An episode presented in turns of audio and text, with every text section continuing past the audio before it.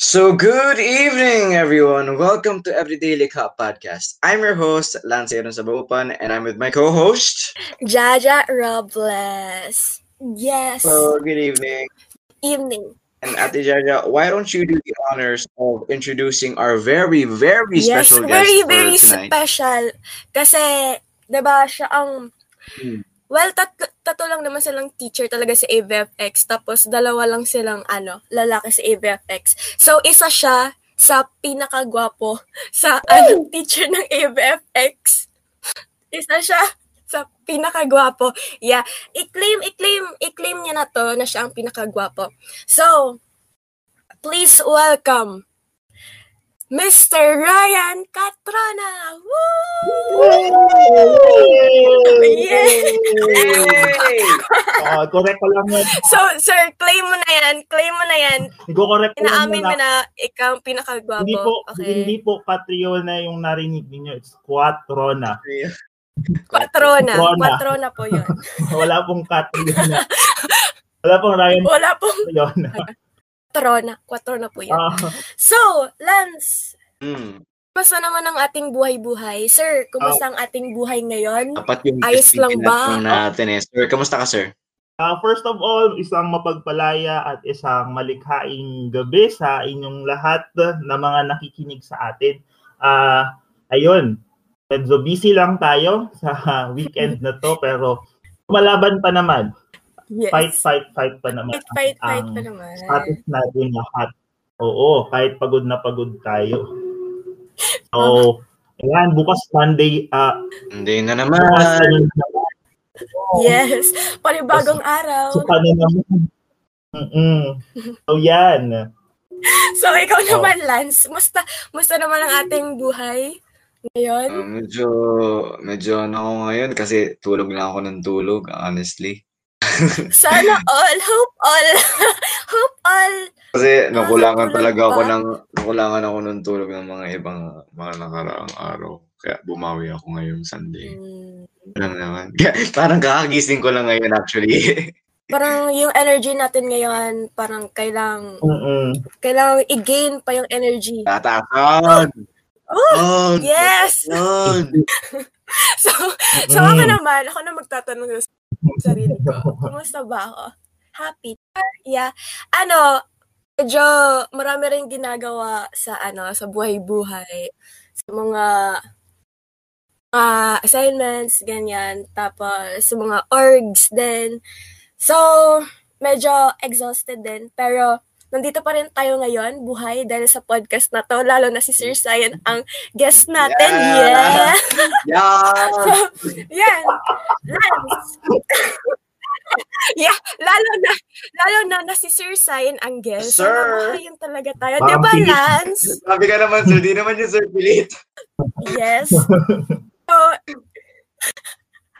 di man, di man to Sir Pilit. Di man Okay, to sige. Pilit, Sir. So, Lance, parang ano, di mo na kita maano, di mo na kita ma, pwede man mag-English, pero ang yung gamiton ta ang Bicol tapos Ah. Filipino, ngunya na Ah, aldaw. ngunya, ma-Bicol mo na kita. Oh, yeah. Bi- tapos Filipino. Ah, sige, sige, sige. Bicol, mabicol kita tapos Ah, Filipino. sige, sige, sige. Okay lang. ano mo, ano, si, ano, ano nga yan si, ano ta, si topic tangon yan. Uh, marita na gapot ka man. Ang topic tangon yan ay arte asin banwa. Yeah, arte as Sigurado kita na si Sir, si Sir Sayan, sa aram taman, si Sir, kung para sa konteksto lang, si Sir Sayan, ah saro siyang ah, teacher na garo, bro. garo, ano siya sa kultura, kumbaga, grounded sa kultura, kumbaga. Mm. For example, pa, garo, sa art niya, talaga dyan tong konteksto kang kultura. Ayun. Yan talaga yan dyan. Map, mapapilipino yan. Yan talaga yan. Dyan tong roots. Yan. So, uh, since yung ang mga tanong natin dito ngayon ng mga ah, Filipino, tatry ko pa rin, uh, subukan ko pa rin i-translate sa Bicol kasi para ma-match natin. Mapapalaban Yes, sir. sa digdilo sa ka, ano. Mm. Okay lang, okay lang. So, sir, ang ano, Sabi, sabi nga nila, mm, ang Bicol ay Filipino, Yeah. ang Filipino ay Bicol. Pareha lang naman. Parang same lang Pareha yun. lang naman. So, so, sir, ah, ano sa tingin mo yung ah, ang naglalarawan ng isang kultura? Ay, ah, ano, ano sa tingin mo yung parang uh, garot, garot na nagde-define kang kultura para sa iyo, sir? Okay, so um, nabigla ako dun sa tanong.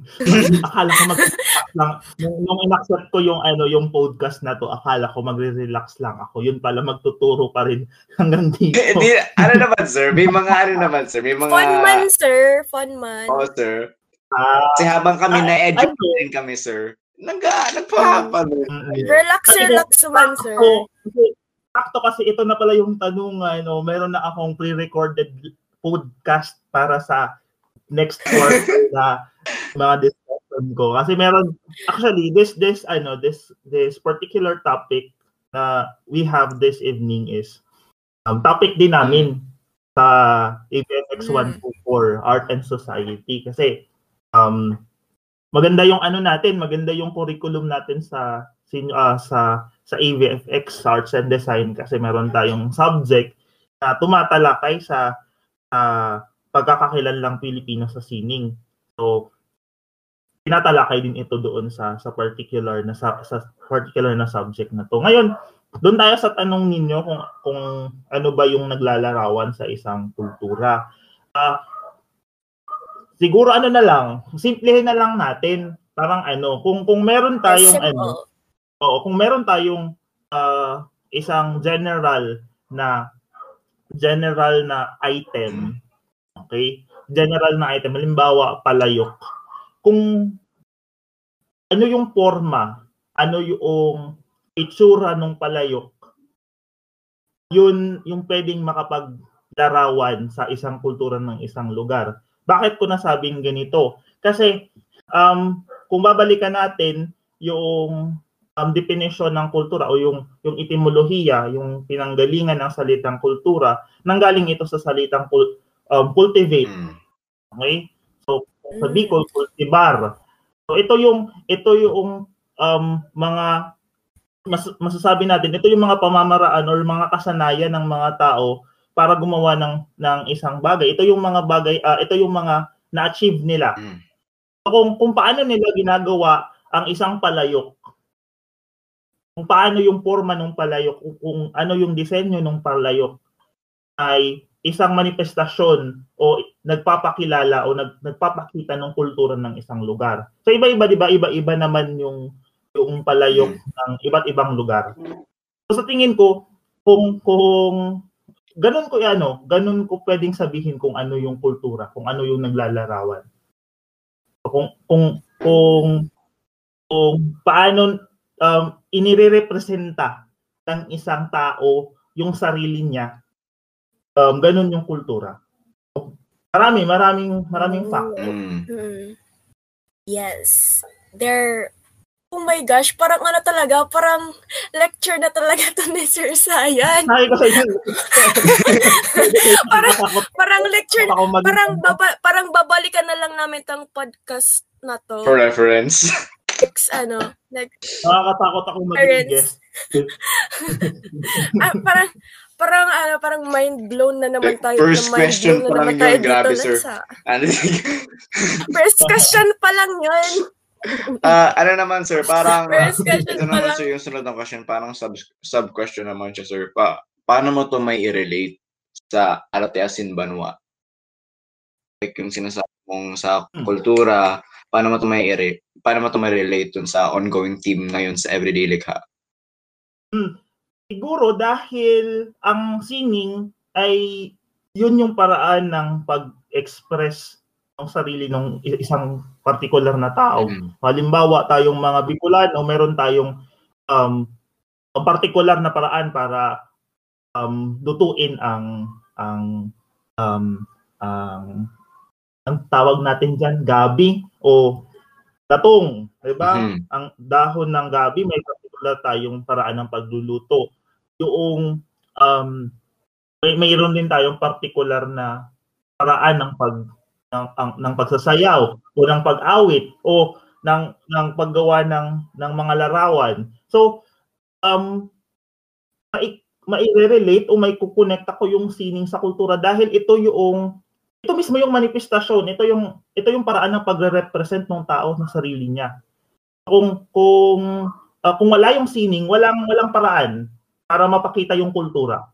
So, bakit ito um, konektado sa banwaan? Bakit ito may connection sa sa um, banwaan na kinabibilangan ng tao? Kasi nga kung kung ano yung lugar o kung ano yung um, komunidad na kinabibilangan ng isang mamamayan, doon din niya nakukuha o kumbaga um, parang assimilation 'Di ba? Kung kung halimbawa um uh, sa sa lugar na madagat, sa lugar sa tabing dagat, iba yung mm. paraan nila ng pagluluto ng isda sa um sa mga nasa malapit sa isang lawa, 'di ba? So mm. nakabase doon sa sa um, sa komunidad o doon sa bayan na kinabibilangan niya yung expression niya sa mga bagay. Okay? So, inter interconnected yan lahat. Okay, kumbaga kung sa isang isang cinematic universe, andun lang sila. Connected lang lahat.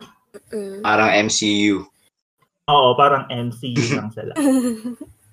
so, ang yung punto ni Sir magko-connect lang talaga sila. Kasi yes. yun nga yung kultura. Kagaya sabi kanina, ang, ang Bicol, Pilipino na rin, di ba? True. Pilipino na rin. So, ito naman sir, matatanong ko lang, isa ka bang cultural worker? Mm, kung pagbabasehan natin yung ginagawa ko ngayon, a- ako, ano eh, um, hmm. kapag tinatanong kami kung anong trabaho namin o kung anong ginagawa namin. Ako, sinasabi ko na nagtatrabaho ako. ang term namin ay obrero kultural. Nagtatrabaho ako para doon sa sa pagtataguyod ng kultura. So, maybe puro hmm. uh, pwede na akong ikot. Parang so, pwede mo masabi na isang cultural yes, worker. So, ano naman sir ang cultural worker? Well, yun nga, sabi ko, um, yung ginagawa namin, tinataguyod namin yung kultura ng isang lugar kasi hmm uh, sa akin, personal experience, um, ginagawa ko ito kasi walang gumagawa. mm. May pangangailangan, may, may pangangailangan sa lipunan na magkaroon ng cultural worker. Halimbawa dito sa amin, wala kasing wala na wala na sila. Um, yung iba umalis na dito sa buhi, yung iba namatay na. So, sabi ko, kung walang magsisimula ulit, baka baka mga matay na lang yung kultura. So sabi ko, um, bakit bakit hindi hindi ako yung mag-start? Mm. So, yan, may iba't ibang mga activities, may iba't ibang mga um, gibong kultural and ginigibo. Mm. So, usually mga mga events, we, we start events, um, mga workshop, seminars.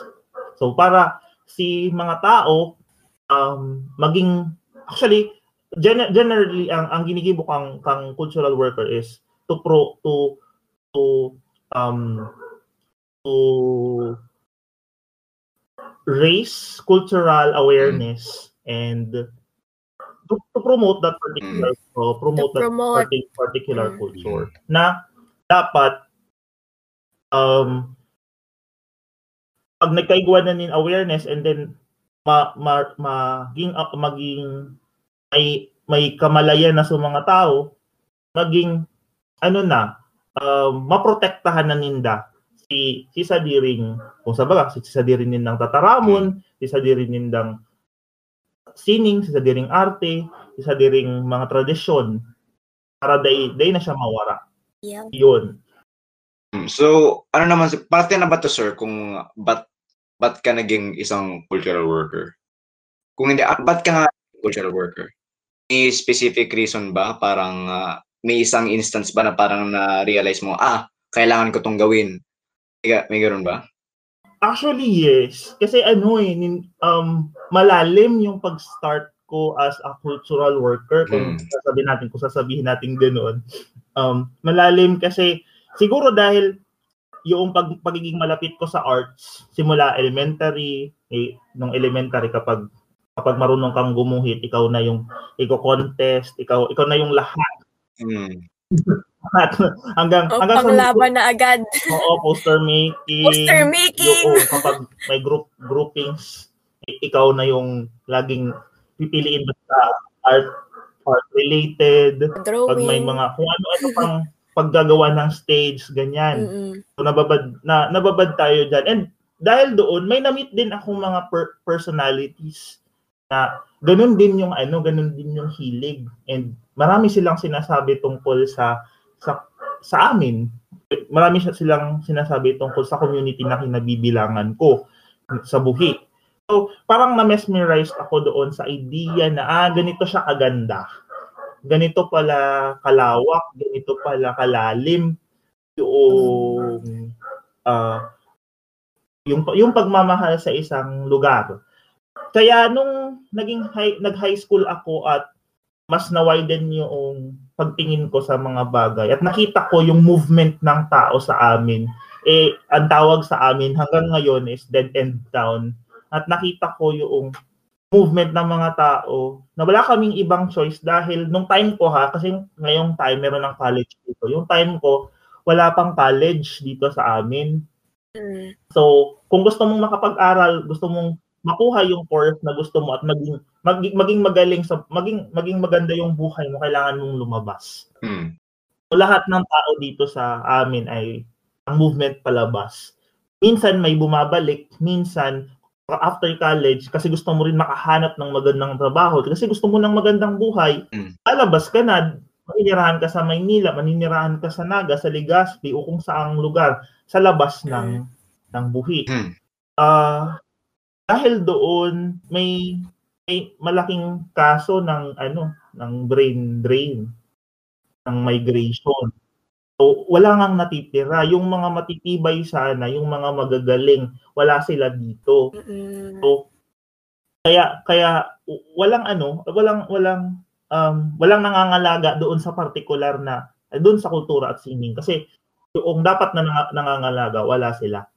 So sabi ko, baka may magawa tayo dahil dahil doon. And luckily dahil nga wala naman akong interest na pumunta ng Maynila kasi um, Hmm. I, I, I actually hated the place ever since I'm a child.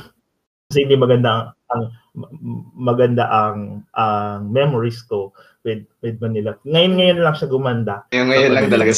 Recently lang. Ay, ngayon, ngayon, Recently. parang ano, ako, ako, ako, ako experience ko sa kanya, every time na nagpapamaylila ako solo, akala ko music video. So parang, Music parang- video. parang- Pasensya ka na! oh, nag-travel, nag-travel ka sa ano, sa bus, tapos Moment. kultura noong panahon, nung elementary ako hanggang high school, nagiging aware lang ang mga tao niyan kapag fiesta. Hmm. O kaya kapag kapag competition, ah, buwan ng wika, ah, kapag may may competition na kulturang Bicol noon, tapos ang kakantahin natin mga mga ayun, um, sinanay si tatay, sa rumbanggi. So, lumalabas lang siya pag mga ganyang mga times. Okay? Mm. Pero kapag normal days, Ayun. walang hindi alam, hindi alam, wala, walang paki walang alam, walang pakialam ang mga tao. Hmm. So, nung pumunta ako ng Naga, lalo pat nasa Ateneo ako, nakita ko na may espasyo pala ang sining at kultura sa syudad. May espasyo pala ang sining at kultura sa sa eskwelahan sa loob ng university. Kasi importante siya. Kailangan dapat meron siyang espasyo sa munisipyo ko. Mm. Dapat meron siyang um, meron siyang dapat pinapahalagahan siya ng lahat. Kasi nga nagagawa siya ng naga. Kita ko yung yung mga celebration nila nit dito, na, na-mesmerize ako kasi may yung hindi ko ma-explain yung happiness ko nung first time kong makapag-attend ng book launching at nakakita ako ng libro na nakasulat sa Bicol aside sa Biblia at Passion Bicol. Mm. Sabi ko, may ganito pala. Sabi ko, then ano um ugmahon ako kang na, nadangog ko na first time ko madangog si Jaire Pasa, Pasano na, na, na kumanta siya ng isang Bicol song na hindi tulad nung sinanay si tatay sa Rumbanggi yung yung tune. Para siyang same song na, naka, na napaparinggan ko noon sa radyo na mga OPM pero sa sarili kong salita sa Bicol, sabi ko, possible pala ito na ang mga tao um, pinag-uusapan o ganito yung appreciation sa uh, kultura at sining. Sabi ko, bakit kaya hindi ko to gawin sa amin? So, nung nakagraduate ako, kasi nga, hindi ako agad, ano, hindi ako agad, um, sabi ko nga, I, I don't like Manila. And naghihintay ako ng opportunity sa ano, opportunity sa Naga. so yun, yung spare time ko, dinedicate ko for for trying to raise awareness about our culture, our language, especially we have a unique language, and um, about arts. Yun. I think, ayan, Wow. ah, maganda lang. Mm. So, ano naman, sir? Ang word for the day, mesmerize. Yes. Diba? Nakadawang ulit na since you're mesmerize. Word of the day. That's word of the day. So, basically naman, sir, ayun nga, parang Mm, in-explain mo sa amin kung uh, ano na kung uh, ano yung rason kung ba't ka na-inspire maging cultural worker. mm, Ano naman sir sa tingin mo ang kahalagahan ng cultural worker? Ano yung uh, relevance nito sa contem sa contemporaryong panahon ngayon? Society ngayon, ano yung role nito sir sa society ngayon? Parang ano tingin mo sir yung uh, nag- uh, dapat bigyan natin to ng importansya? Ah, okay. Dahil para sa akin importante ito Hmm. dahil sa dahil nagbabago ang panahon, nagbabago ang mga generation at yung mga generation na ito, sila yung susunod na hahawak sa mga banwaan. Sila yung susunod na hahawak ng mga banwa. At habang nagbabago yung panahon, palala ng palala yung kaso ng pagkalimot, okay? Um, habang habang tumatagal mas nakakalimutan natin yung mga bagay tungkol sa kultura at sining.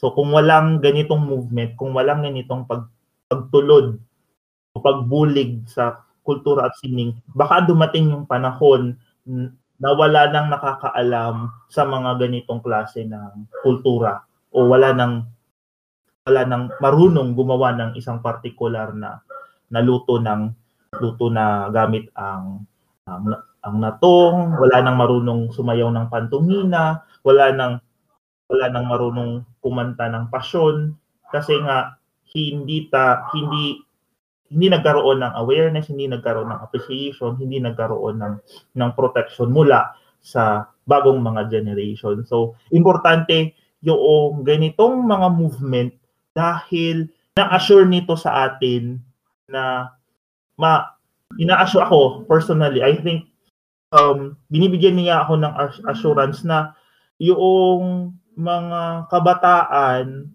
na sabi nga natin magiging magiging taga um, sila yung magpapatuloy nung nitong itong bayan na to may may alam Mm. sila sa sa kultura at sa sining. So kaya nga kung ano kung um, ibibigay ko yung pangalan nung nung grupo namin, ang tawag namin sa sa grupo namin ay Project Susog. Mm. Kasi we ha- we are we are at um at the um tawag namin diyan at the middle of an an ending um search. ano kami, um, patuloy kami nagsususog sa aming ano, Mm. sa mga traditions, so, hinahanap namin yun. And yun yung pinopromote namin. 'Di ba? So, yun nga sir, explain mo na kung ano yung importansya ng ng pagkaano ng cultural worker and ano ma- may may relate talaga natin to dun sa mga previous answers mo sir na parang uh, Mm. yun nga it's good for the culture parang ano siya sa kultura Mm. kumbaga di ko masabi sa Bicol pero Wala. parang prominent siya para sa kultura natin di lang di lang di lang bilang Pilipino pero bilang Bicolano na rin Ngayon, sir, dahil uh, AVFX teacher ka, para alam natin yung lahat, di ba? Yes. Alam na, mo- moderator ka sa amin, moderator ka namin. Kaya naman, sir, uh, ano sa tingin mo, sir, paano magiging ganap ang isang artwork? Paano nakakatulong yung art sa pagiging cultural worker? Marami, alam kong marami kang sagot dito, sir. Kaya, yes. please, take the stage. Okay. Diba? Ano, um, siguro aware sila nito or aware din kayo sa batch nila ninyo Lance. Mm. Kasi nung nung nag-start ako na magturo sa ano sa ABFX, dinala ko talaga yung ano, dinala ko talaga yung advocacy ko. Sabi ko ah, dahil sinimulan ko na siya, dapat dalhin ko na rin siya doon sa loob ng mga classroom kasi Mm. feeling ko ito ito naman talaga yung calling ko. So ngayon, um, isa sa di ko talaga makakalimutan na lecture na ibinigay ko yung pagbibigay ng de- definition sa sining. Eh, ano ba yung sining? Hmm. Tapos yung pinakamaganda at pinaka gustong gusto ko at lagi kong binabalikan na definition ng ng sining o ng arte ay yung ito'y nakapag nakapagbibigkis sa sambayanan sa mga tao sabi ni ni Leo Tolstoy it unifies people Mhm. so um so kung, kung sasa kung ano kung um paano ito nakakatulong uh, paano nakakatulong yung sining especially sa pagiging cultural worker o kung paano nagiging ganap yung artwork simple lang naman kapag yung sining na, na yun ay nakapagsilbi Mm. doon sa um sa bayan na kinabibilangan ng artist. Kasi um, yung, yung sining kapag hindi siya nakita o yung sining um, wala namang epekto doon sa sa banwa. Mm. Para sa akin, ito personal ko tong ano, personal ko tong pagtingin. Kapag ah, ang isang likhang sining ay walang walang ah, anong anong term natin diyan wala siyang wala siyang effect na kumbaga hindi siya relatable. Wala sa wala sa danas nung noong mga tumitingin. Walang um, wala siyang wala siyang magic. Parang ganun. So kailangan o nagiging ganap lang yung sining kapag bumabalik ito sa ano sa sa mga nanunood o doon sa mga um, tumitingin nag kung, kung ito ay nag nag-click kung gagamitin natin ang ang Filipino word 'di ba meron tayong word na appeal so nagiging ganap lang siya kapag ang isang audience uh, para sa kanya may appeal yung yung artwork. Kapag ginamit natin yung Filipino word, ang Filipino word for appeal is dating. The thing. Ito discussion discussion ulit namin dito sa AVFX 11124. So, di ba sinas- ginagamit natin yan? Ay, may dating, ah, madatingon man ngayon eh. Mm. Okay? Or, ah, grabe nga si Sudating ngayon katong um, fashion niya. Okay?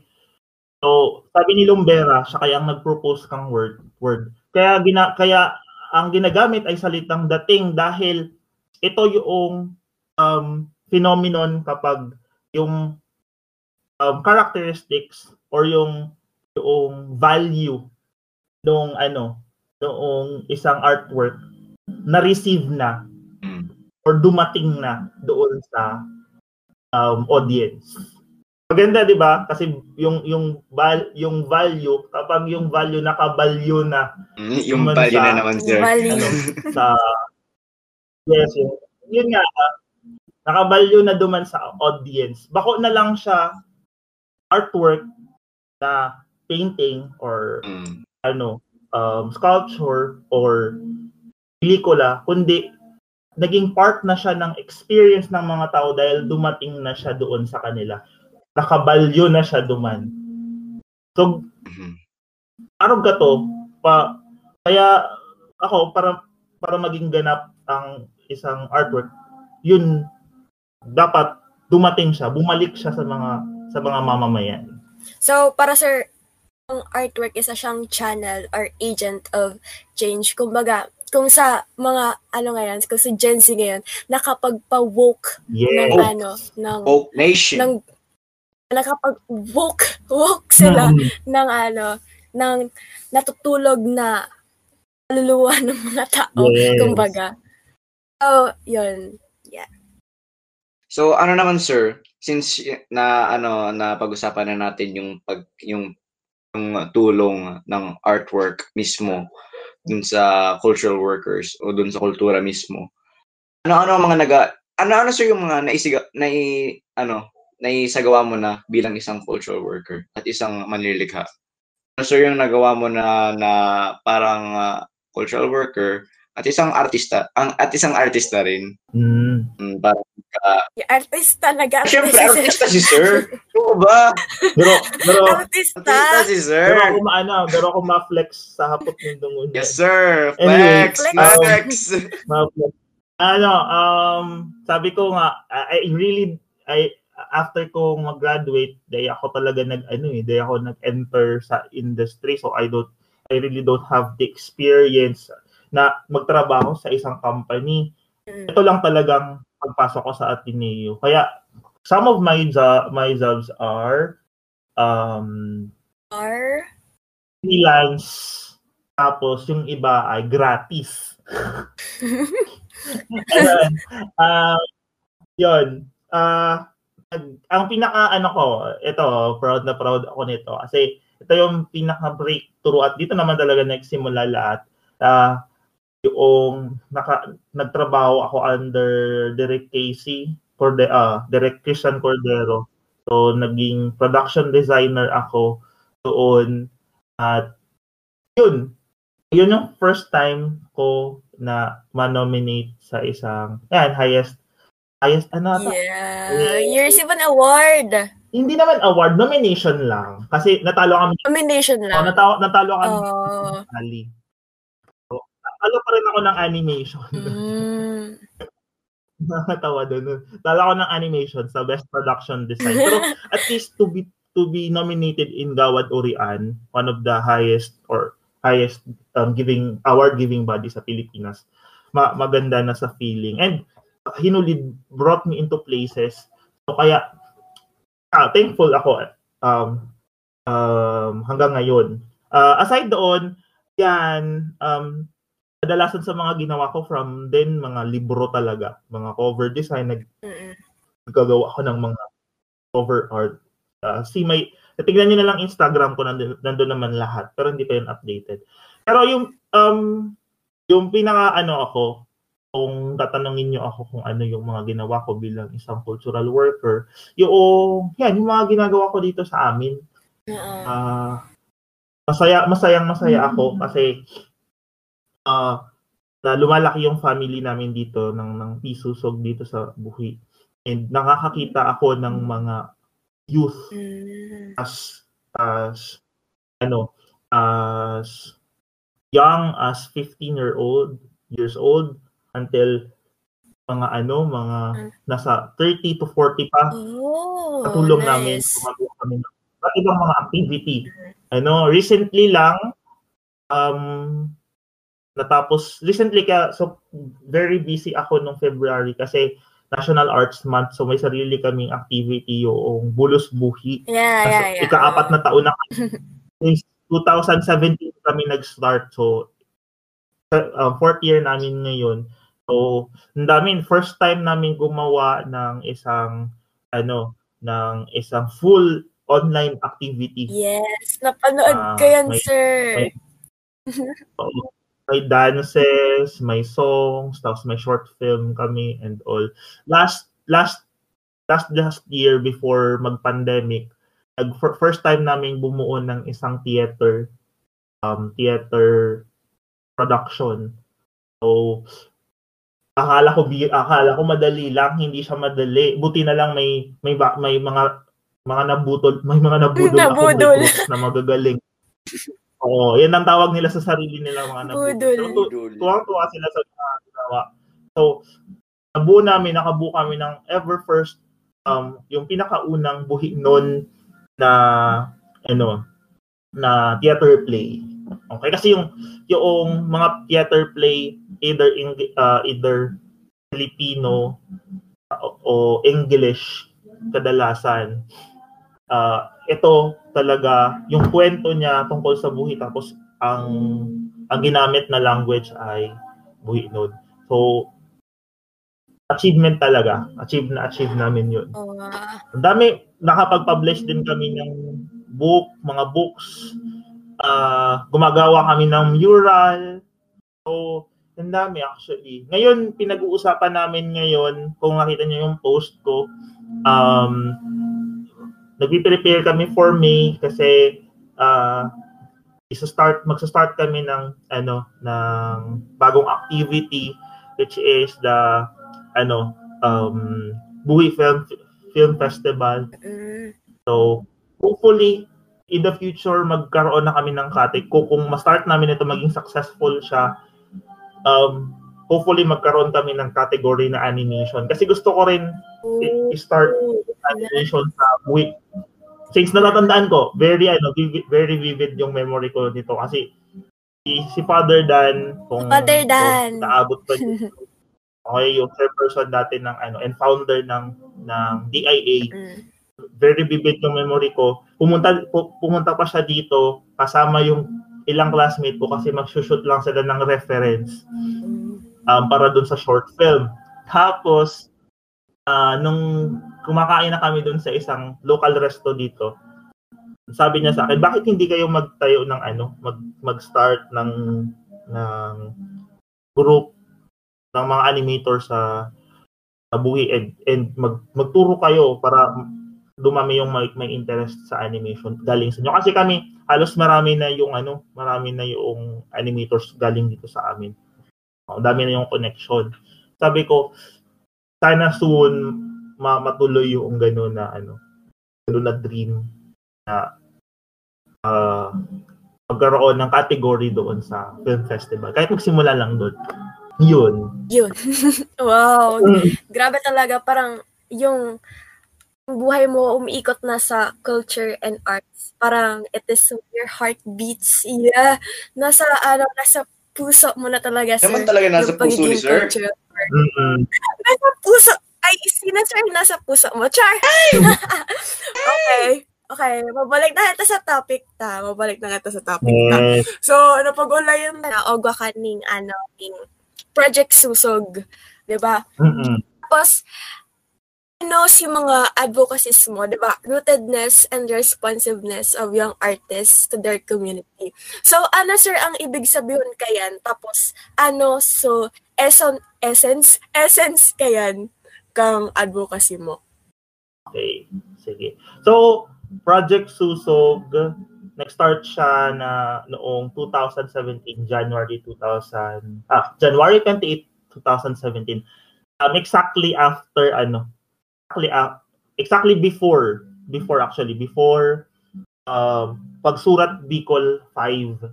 Kasi kung matatanda, kung, kung aware kayo, every four years nagkakaroon ng, ano, ng um, convention ang mga um, Bicol writers and uh, worker tapos pinag-uusapan nila yung parang state state ng ano ano na ba yung estado ng ng sining at kultura sa Bicol. So aside aside um, aside from being a cultural worker, nag ako kasi ang ginagawa ko nagsusulat talaga ako nagsus nagta-translate ako um, ng mga works ano sa buhay noon. Si very first na ginawa ko translation ng Aesop's Fable sa sarili naming salita. So, ayan. So, nag-attend ako doon. Kasi feeling ko writer na ako. Nag-attend ako. Just lang. So, yung challenge, ano yung challenge sa amin doon ay uh, dahil, um, dahil meron pang mga places sa ano sa Bicol na da inaaabot or garo um mga places sa Bicol na kulang kasi si movement on culture and arts kay po hanta magbilungin mga grupo. So, as an answer to that call, ayan, uh, binilog ko si ano si Project Susog.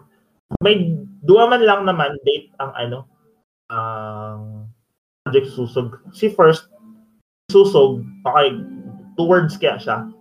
Susog sa kasulsog. Si, si Susog ang first mandate me. Um, itong since nahiling ko nga ni sinabi inistorya ko sa bago na ko si movement kan mga tao na paluwas sinda. So, ang first mandate me, sabi ko sa mga aki, sabi ko sa mga holiness, magbalik kita gabos sa Danau, magbalik kita sa buhi. We need to to back to our own to, to, to our own community. Magbalik kita sa sa ano ta sa sa hometown ta kaypuhan kita, kaypuhan kita niya. Okay? Um, kaypuhan ta magtabang sa community. Kaypuhan kita uh, ka community tanganing magkaigwanin progress, mag, ma, ma, magkaigwanin nin pagbabago. Yan si first challenge. Si second si second challenge uh, si sulsog. Pag sinabi mong sulsog sa buhi nun, ang gustong sabihon is to, to, to tell a story. Mm. Okay, or to to ano to to shout to to, to shout to um pero to uh, istorya mo sa kinakbahan. So, ang sunod na ano, ang sunod na challenge ng Project Susog ay yun na after going back, kaipuhan mo na orgulyohon or kaipuhan mong i-promote, kaipuhan mong uh, uh, gibuhon si gamiton si talent mo aning si culture and si, si culture kang banwaan ma-preserve, ma-promote. Ay puhan mo siyang yan i, i-istorya sa gabos. Mm. so aside ka tong aside kang duwa aside kang duwa kang susog tsaka susog. Duman ko nakuha si word na project susog kasi pinagtambad ko man lang siya. So tsaka sog susog. Aside ka to uh, ang nang um, pinakadako lang ano, pinakadako lang game changer kang ining ining advocacy. Kasi naka, naka-focus lang talaga kami sa culture and arts katong katong 2017. Ang 2018 abutan kami nin ano, abutan kami nin sa rong makusog na bagyo as in itong naglandslide, nagbaraha, na pati si Harong mi na day naabot nin baha, inabot kaming baha. The first time ko to in all in all my um your 26 years of existence. 20, 25 years of existence. First time itong baka 20, 20, 2018, anong years old ko pa lang. Mm. 21 pa lang, 22 at ako nung time na yon. First time kong bahaon talaga na mag maglipat kami oh. nin Harong. Maglipat kaming Harong. Mayo akong memory na naglilipat kami nin Harong dahil sa Bagyo. Mayo first time ito. Kaya sabi ko, sabi ko sa sarili ko, dapat kako kabali na sa advocacy kang culture and arts, ibabali ni si environment.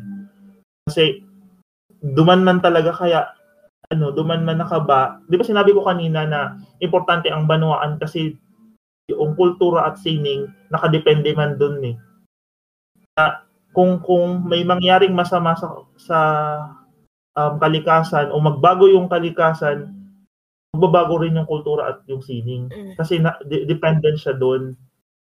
Kung mawala mawala ng mawalan ka ng isang particular ingredient sa uh, ano sa, sa kalikasan, magbabago yung luto mo ng ng natong. Kapag kapag nagbago yung environment at na walan ka ng isang particular na material, hindi mo na magagawa yung isang particular na craft. So sabi ko, namin yun na every time nagagawa kami ng ng event o gagawa kami ng um, activity, laging may promotion na pangalagaan ang uh, kalikasan. Kasi yun nga kung kung masira na yung kalikasan, ano pa, ano pa naman yung saysay nung ginagawa namin.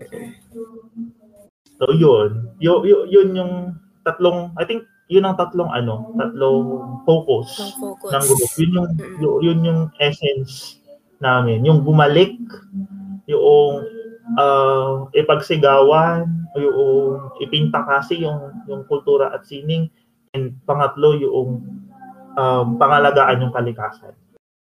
So, sir, may hapot pa ako, sir. Itong pag mo kang Project Susog, may na-encounter ka ba na problems, arukin kung paano mahihikayat ang mga jóvenes para magsali sa ano mo sa Project Susog?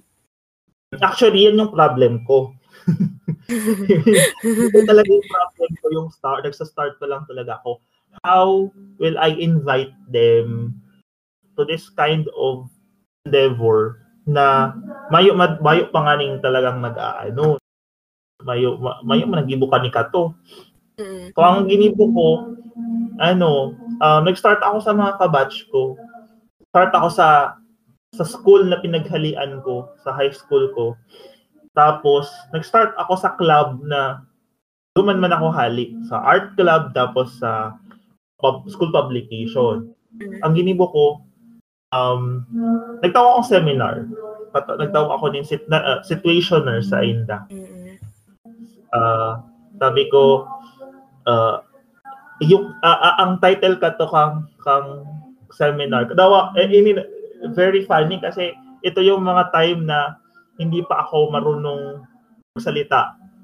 I mean, hindi hindi ako hindi katulad nung ngayon na tuloy-tuloy mm. yung pag pag pag-share ko yung time na to, as in, ano pa, um, clueless ako kung paano, oo, kung paano magsalita. So, ang ano, ang title nung ano nung noong seminar ay ito ito tayong ah ito sila no ah, ito sila ngayon ano tayo ngayon? So parang comparison kasi noong ginagawa sa labas tapos yung gina, yung ano yung ginagawa namin. So parang na-excite sila, parang na-curious din sila na bakit sila may ganun tapos kami wala.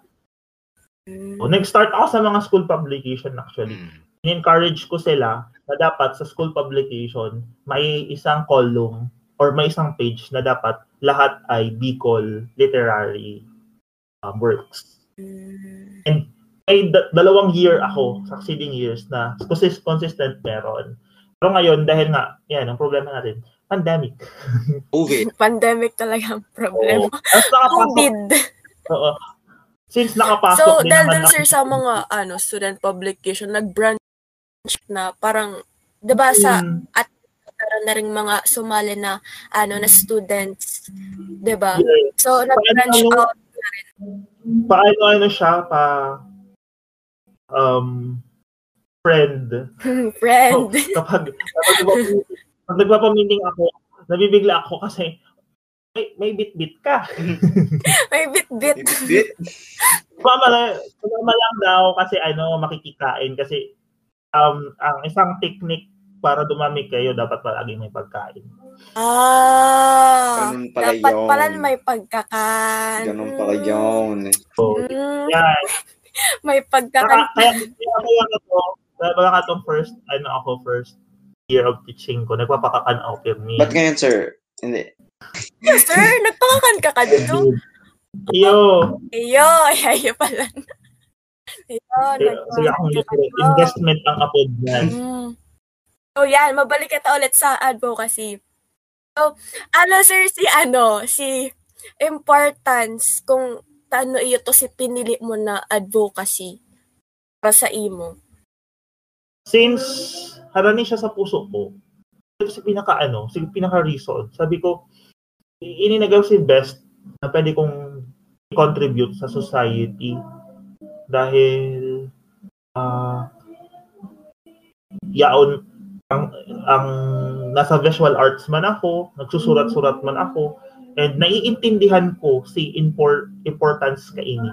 Naiintindihan ko si importante ni kultura si important importansya ang tradisyon why not ano why not ini iyon na ini maging maging maging ano ba maging data ko sa susyudad iyo so yan na nga na yan nasabi mo na si advocacy si importance so ano man sir si ano concrete na ginigibo kang pisusog para ma-promote ang kultura in kang kultura nindot.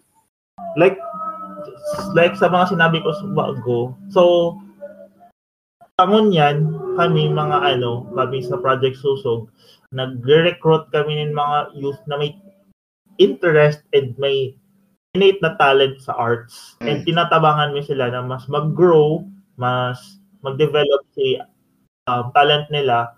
And um, the same way, tinatabangan ni Mansinda na padabaon si si Banwaan ninda na bako na lang ang isip ninda, ah maluwas ako kasi gusto ko ano, gusto ko nin makapag-aral sa magayon na eskwelahan, tapos magtrabaho ako, magiging engineer ako, magiging architect ako, magiging nurse, doctor, tapos matrabaho ako sa Manila o sa sarili lugar para mag igwa ako nin dakol na kwarta. Bako na lang arog ka to kundi mag-abot man sa point na maisip ninda, ah, matrabaho ako sa luwas and then mabalik ako to give back. Mm.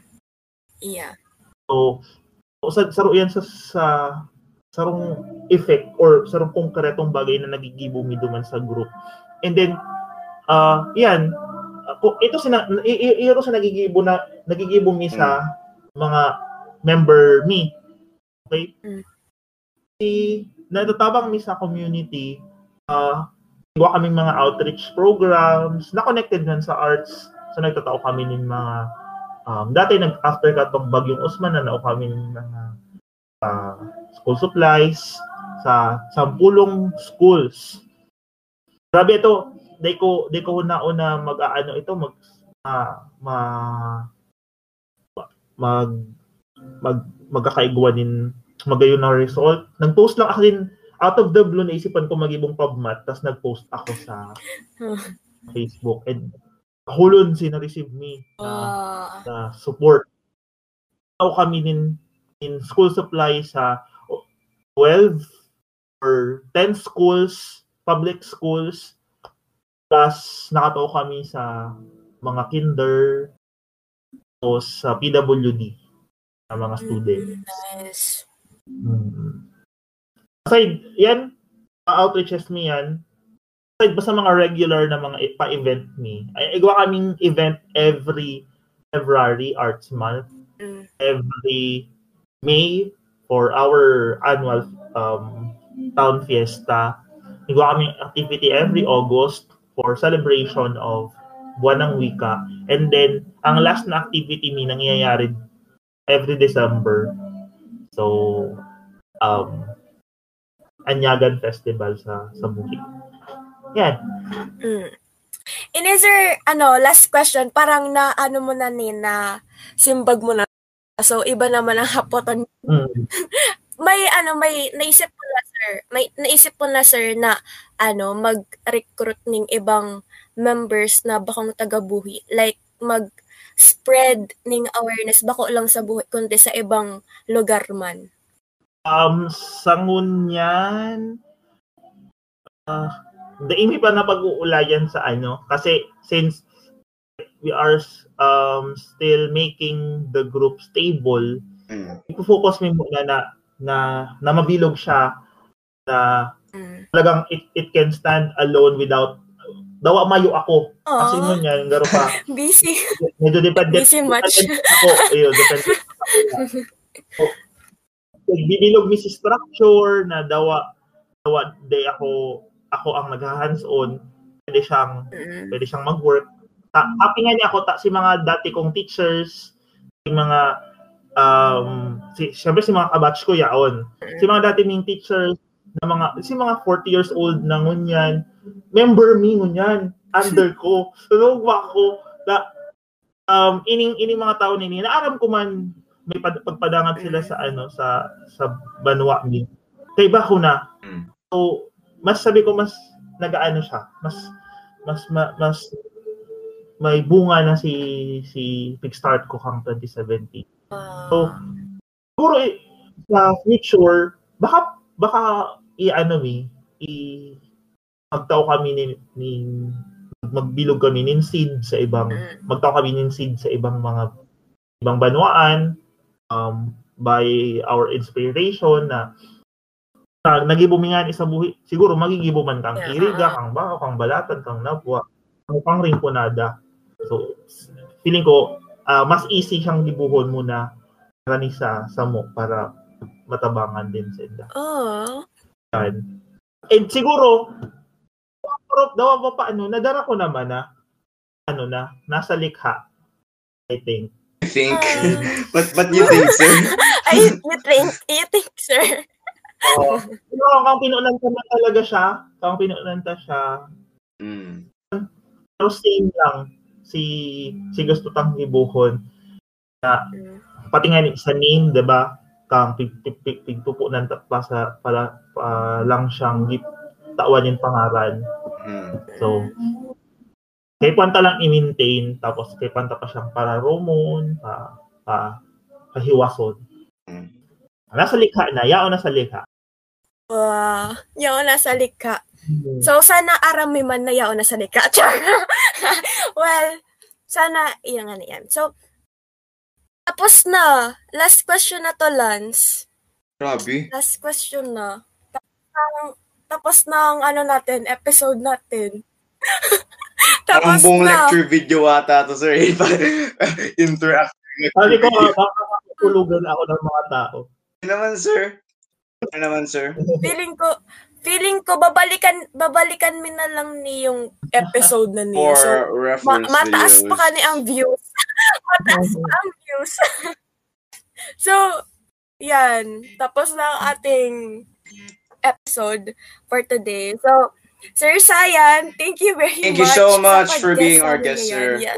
We're always very Thank thankful you for kahit student man or teacher man, pero grabe yung thanks talaga namin kung teacher. Kasi we're Yes. glad we're, we're glad you took the time para Ah, every every time na ano na may chance ako to speak, lagi kong sinasabi at the end na um, tayo kailangan nating bumalik sa ating mga pinagmulan. Pina- kailangan nating bumalik sa mga kanya-kanya nating banwaan at yan um, Mm, alamin natin kung meron kung anong meron tayo hmm. Ah, and if yes. so, sir, may Hmm. ipa-plug ka ba? Account mo, mga social media accounts? ano um ah, like nyo na lang yung ano like nyo na lang yung aming um, official Facebook page at TUSOG at um, Pisuso Yes. Project Suso Mm. so andun lahat ng activity namin lahat ng ginagawa namin sa ano so, kung kung mayroon dyan gusto mag-donate maging ano namin maging sponsor Sponsor! we really need you so, Lance, let's wrap it up ang ating episode for today. Once again, sir, thank you so much for being our guest. It's truly an honor talaga, sir.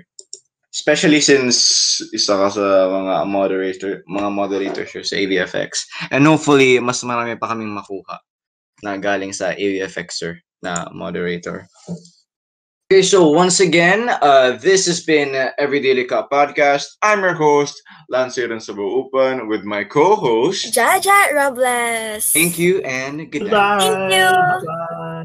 Good night. Bye.